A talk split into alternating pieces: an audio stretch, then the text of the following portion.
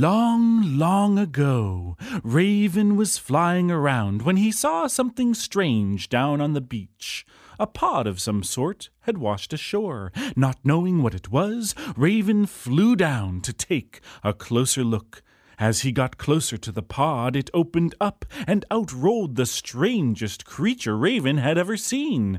A creature with no I'm fur. cold. Oh, uh, you don't speak yet. Sorry. No, that's okay. You didn't know. I didn't mean to interrupt. Oh, no, really, it's fine. Now, this creature looked around and saw Raven and asked Raven. What am I? Hmm.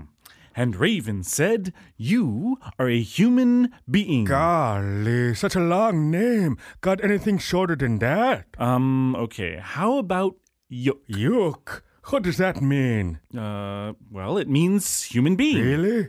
What language? Well, it's a language that's not invented yet. Why not? Well, because you will invent the language. What will the language be called? I don't know. Uh, you pick. Golly, make me do all the work here. I pick.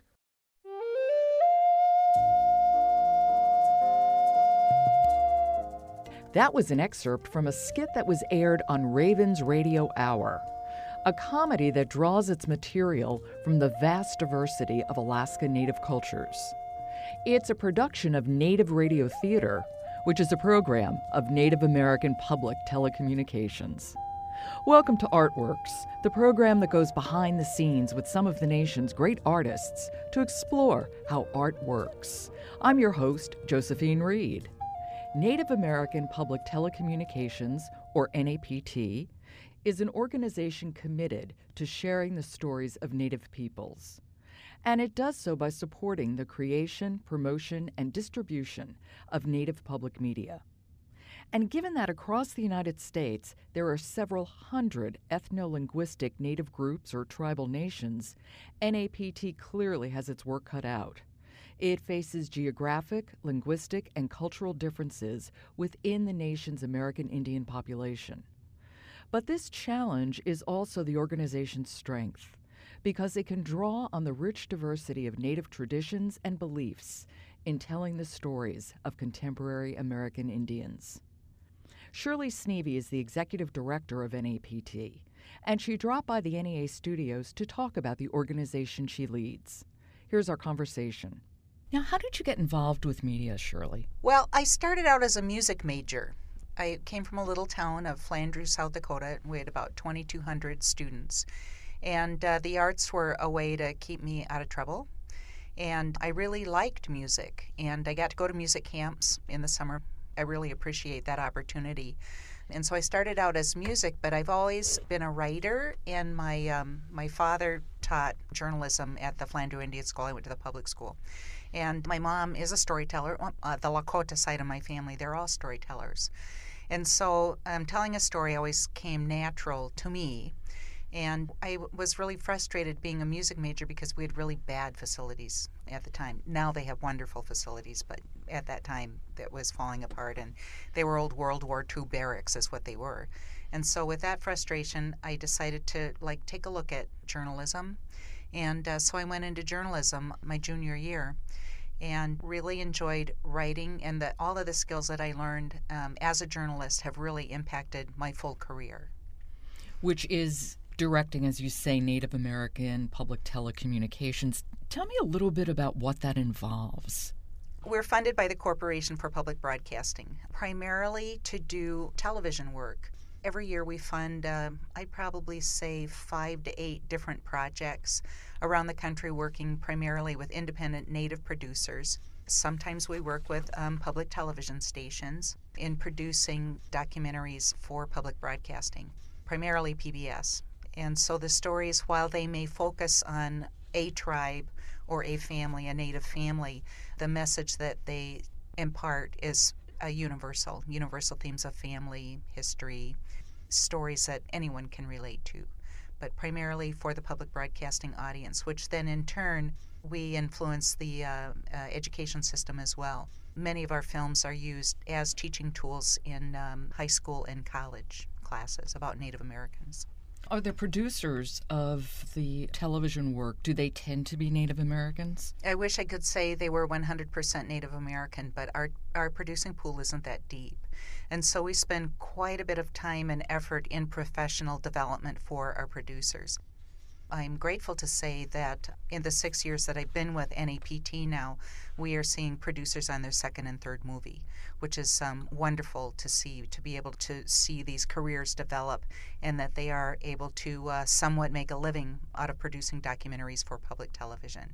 We do fund non Indian producers if they have a very good story to tell and also if they have significant involvement on their crew level from Native American um, editors, writers, uh, directors of photography, musicians, um, that kind of level. I would imagine that there's also an educational component if you want to nurture more Native American producers and more involvement in the creative as well as the technical side of television for Native Americans. Right. And every year we do some of our own technical assistance and, and professional development, and then we also work with other organizations. NALIP, the uh, National Alliance of Latino Independent Producers, already has fabulous curriculum and workshops developed. And uh, Kathryn Galán, who is their executive director, has been uh, working with me basically the last five years in providing opportunities for Native producers through their programs. You know, they are focused primarily on Latino producers, but um, we do have a lot uh, in common with them, and many of our producers share the same ethnic background. And so I'm hoping that this winter we will co host another Doing Your Doc workshop. I'm hoping to do it in Omaha, Nebraska. Tell me about Doing Your Doc. What is that? It's a two and a half day intensive that tells you what you need to know to do a documentary. Obviously, there's a certain skill level that's assumed, but anyone who's interested in understanding the process of documentary filmmaking or what it takes to tell a good story should come to this because it's a very affordable workshop. And you get to learn from uh, master documentary filmmakers and uh, go through the process of um, how to tell a story story arc development you know that uh, dramatic you know leap that you might need to, ta- to take and uh, how to put together a good trailer so that you can get money to do your um, to do your project but I had filmmakers that we funded for, like I said, the third documentary that, that this particular filmmaker was doing for us. And I could tell from her body language that she was just upset with me that I was going to make her go through this elementary documentary workshop. And oh, I'd say about three hours into it, her body language totally changed. And by the end of the day, she told me, she said, Shirley, I thought I was beyond this, but this has been one of the most meaningful professional development opportunities I've, I've had. So I want to work with them again, working with other consultants to put together fundraising opportunities and plans for our producer. And just frankly, basically the craft of storytelling. So, you know, we've worked with um, Sundance as well as National Geographic the Smithsonian National Museum of the American Indian in developing professional opportunities for Native media makers. Well, what are the special challenges that Native media creators might face? It's a tough business. It, it is. It's a tough business. But when you're in Tahlequah, Oklahoma, there's not too many uh, funders of media that are there, and it, it's expensive to go to those places. And I know there's a lot to be said for artistic merit of a project, but in a lot of cases, the thing that I see that takes someone over the line with a funder, it's not what you know, it's who you know. And to have those opportunities for producers to get to know some of the funders, to get that time in front of these people to really see what the projects are all about. Uh, the other thing is, is that um, you know I'm here and seeing some of the fabulous opportunities that young people have in major cities to experience the arts and to take it to another level, you know, through meeting and learning with professional artists. You know, on our reservations, we don't have that. And through the American Indian Film Festival, American Indian Film Institute, you know, that's one of the organizations we work with, as well as Fox Institute, to try to bring those experiences to young people. But the fact that we are so community and family grounded in rural areas across the country. It's often very difficult for us to, to land those kinds of skills and those opportunities and partnerships that I think people that live here in Washington, D.C. take for granted. I mean, I live in the Midwest for many reasons. I'm happy to have this opportunity to, to be in Washington, D.C., but man, I'm a prairie girl, you know, and, and I'm not. it's going to take a lot to for me to leave the prairie and to leave my home. Well, it also seems so paradoxical because I would assume that part of the story that many Native American media creators would want to tell would be about their community. So then to have to leave the community in order to tell the story about the community seems, as I said, paradoxical. It's hard. It's really hard. It's really hard for Native filmmakers to tell stories about their own people, you know, because it's like there is still this, especially in the Southwest, I've been noticing more and more in my travels and and as my relationships with tribes, tribal producers um, get deeper, is that there's a lot of stuff that we don't want to share with the world. Mm-hmm. And so to, to walk that fine line between telling Native stories that we, we can and should share with the world, and then keeping those things, those spiritual things, ceremonies, and cultural knowledge, you know, sacred to um, the communities, that's really a fine line. And so there's also that uh, accountability too. If you're telling a story about your people, it dang well better be the truth. So there's a high level of, of accountability there. And I see many of our producers fulfilling that and living that. And I want to say something else along those lines, yeah. and that is the fact that myself, my family, my brothers, my sisters, my kids are so so concerned about our language uh, Lakota language in my case, that um, we continue to use our native languages as much as we can in today's society. So that reclamation, a revitalization of native languages is very important to tribal people because so much of our cultural knowledge and our ties to the earth are reflected through our, our native languages is very important. And I also think that's important for non Indian people who now live in our traditional lands to realize and to know. I know we're talking about film, but there's also native radio theater. Is any of that done in native languages? Yeah, mm-hmm. Not as much as we'd like, but the projects that we did that were funded by the National Endowment for the Arts in uh, with the Eastern Band of Cherokee in um, in North Carolina, those people really felt strongly that the native languages needed to be incorporated in it. I think the Cherokee language is one of the most lyrical languages to listen to. So it was fun, and it was also fun to, to hear the children and the elders that were involved in this thing learn these words and these languages and the concepts in order to translate into uh, a native radio theater project. How close are native languages? Not close at all. Not close at all. it's more like more like German and French than Italian and Spanish how about like Swahili and Chinese? that different. That different. But that said, there are uh, some similarities, and I'm just speaking from myself, is that I um, uh, was having a meeting with uh, Omaha elder, and we were talking about language, and she started speaking her language, and I realized how much the words I knew because they did sound like Lakota words, and the concepts were um, were very similar. Stand up, but sounded very similar. Some of the animal names sounded similar. The Athabaskan language in in uh, Alaska, people that speak Athabaskan can understand Navajo because there's that tie. I know, isn't that interesting that yeah. there's that tie between those cultures? So it's been very interesting to meet as I meet Navajo producers and uh, Athabaskan producers and how much they share. Yeah, I mean it's it's interesting the migration patterns across the country and, and the way the languages have developed. You know, and we're also seeing um, some pan Indian things happening with our languages.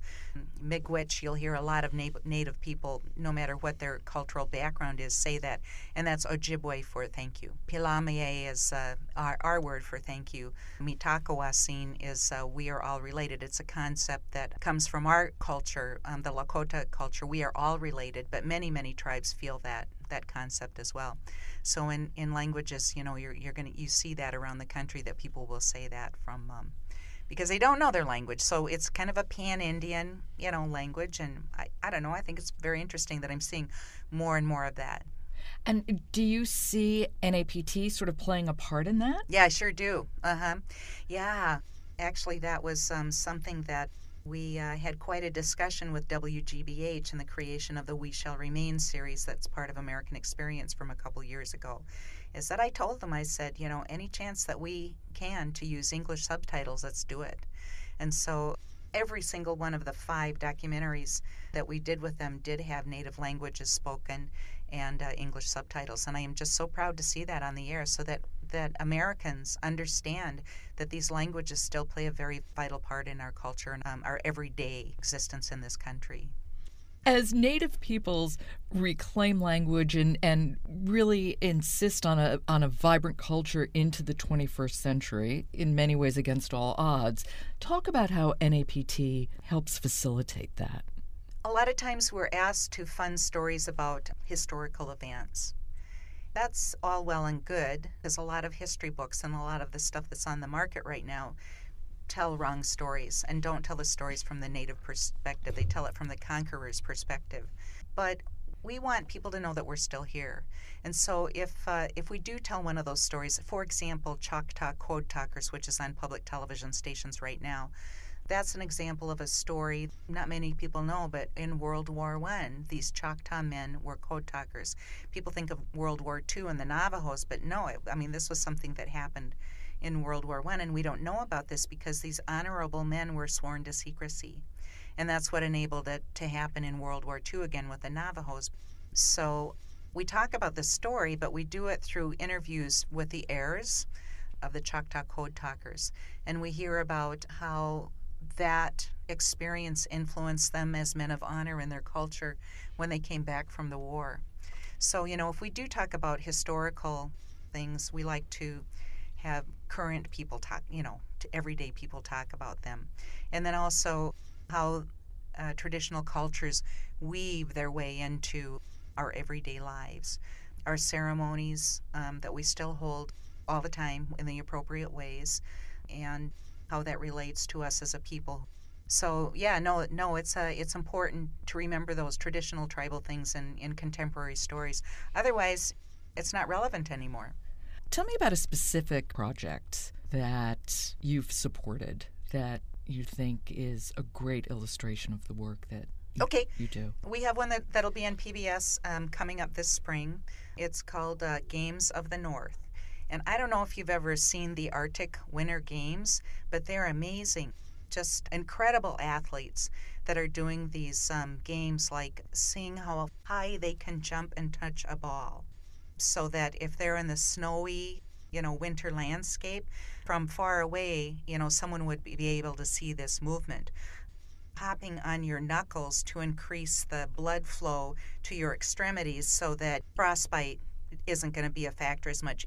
Ear pulls, once again, so that if you get frostbite or get stuck outside, you're going to have increased circulation of blood in your ears, so you're not going to, you know, lose your or damage your ears. Uh, the four man carry once you go out and i mean this is for anybody who hunts you know i mean if you if you drop a buffalo or if you drop a seal you know you're going to have to carry that thing back and those things are heavy and so to be able to develop your inner strength your core strength to be able to carry heavy loads these are some of the games that that are illustrated in this series games of the north the thing that's important to know about this is that it's survival games. And, you know, one of the things that we struggled with in crafting this story is that how much of the other story of uh, climate change do we want to tell? Because Alaska and the North is really on the forefront of climate change because the glaciers are melting. And that's really going to affect the way wildlife survive, the way people survive, and just the the uh, total change of subsistence, um, food gathering, and hunting that has happened there. You know, they really are in the forefront of all that change.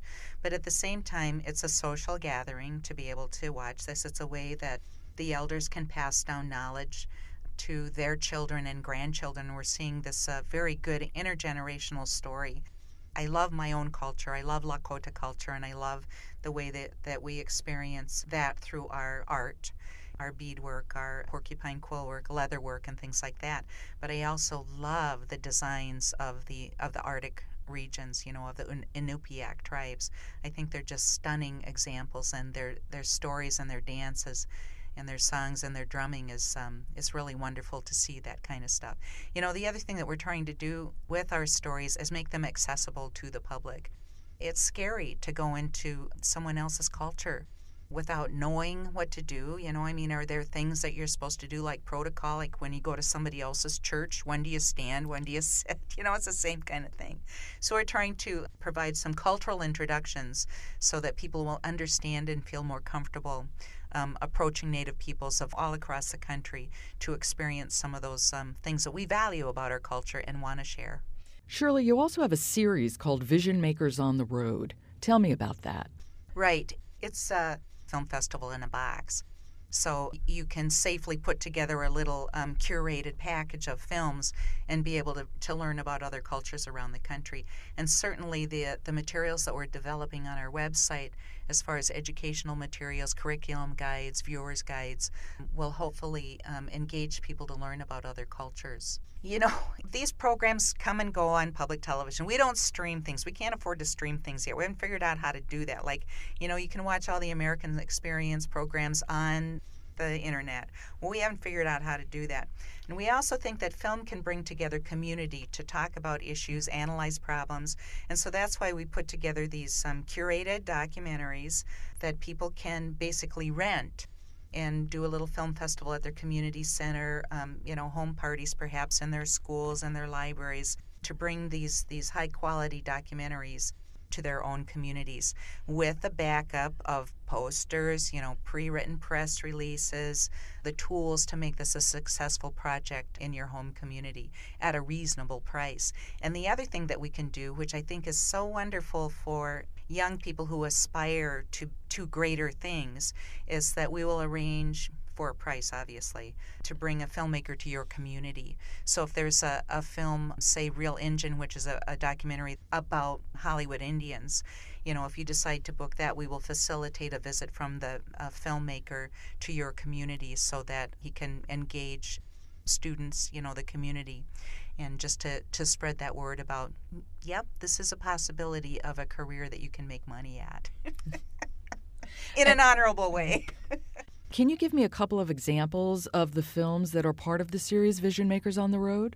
Oh, Weaving Worlds is a documentary about Navajo weaving, but it goes much further than that and it goes into the economics behind Navajo weaving.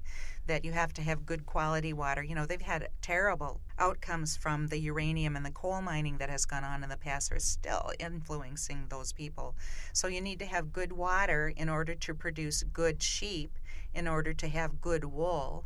You know, you have to be able to have markets to be able to sell your your Navajo weavings, and then that, that relationship between that broker, who is generally a non-Indian, who sells the product to the general public. So it's a it's a it's a stunning documentary of just beautiful landscape and uh, these very engaging women and men that are these weavers in bringing a story to to the American public. Got another one called River of Renewal, which is about the damming of the Klamath River in the northwest coast and what devastating effects that's had on subsistence fishing, salmon fishing. So, you know, we're trying to take a look at some environmental issues as well as just, you know, cultural issues as well. It would seem to me that given how disparate Native cultures are, and also the geographic spread across the United States and Canada, that NAPT serves as a means of communication among the various Native peoples. Yeah, that's definitely what we're trying to do with Vision Maker on the road.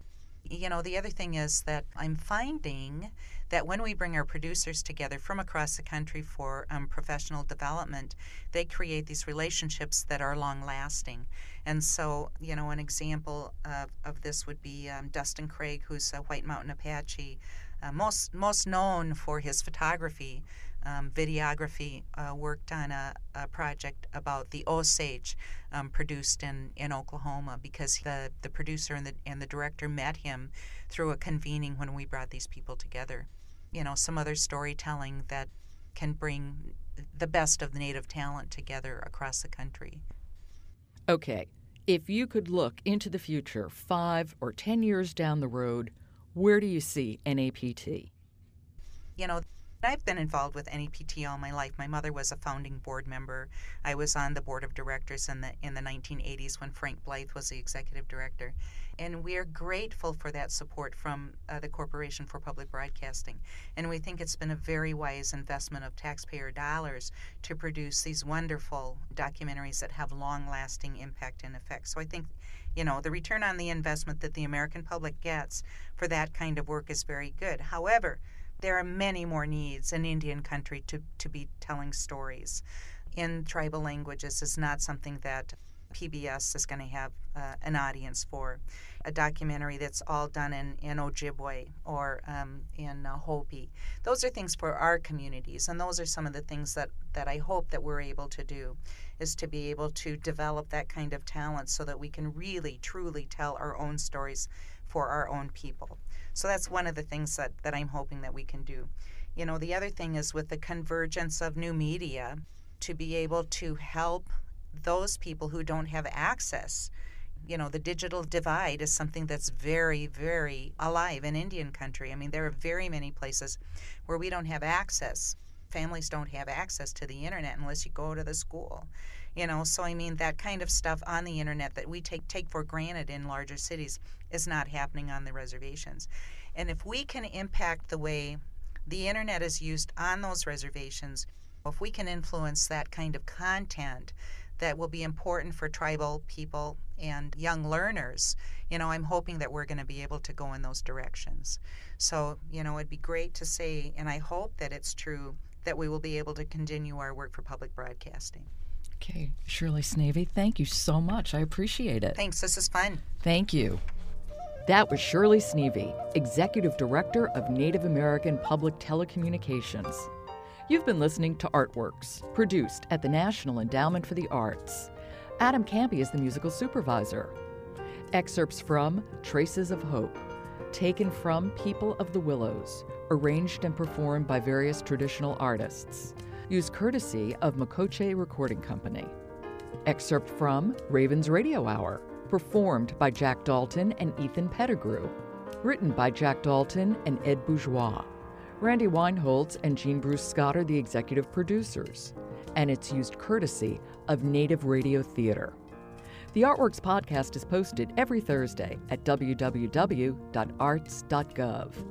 And now you can subscribe to Artworks at iTunes U just click on Beyond Campus and search for the National Endowment for the Arts.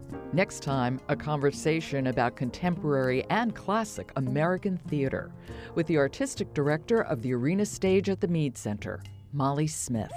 To find out how art works in communities across the country, keep checking the Artworks blog or follow us at NEA Arts on Twitter. For the National Endowment for the Arts, I'm Josephine Reed. Thanks for listening.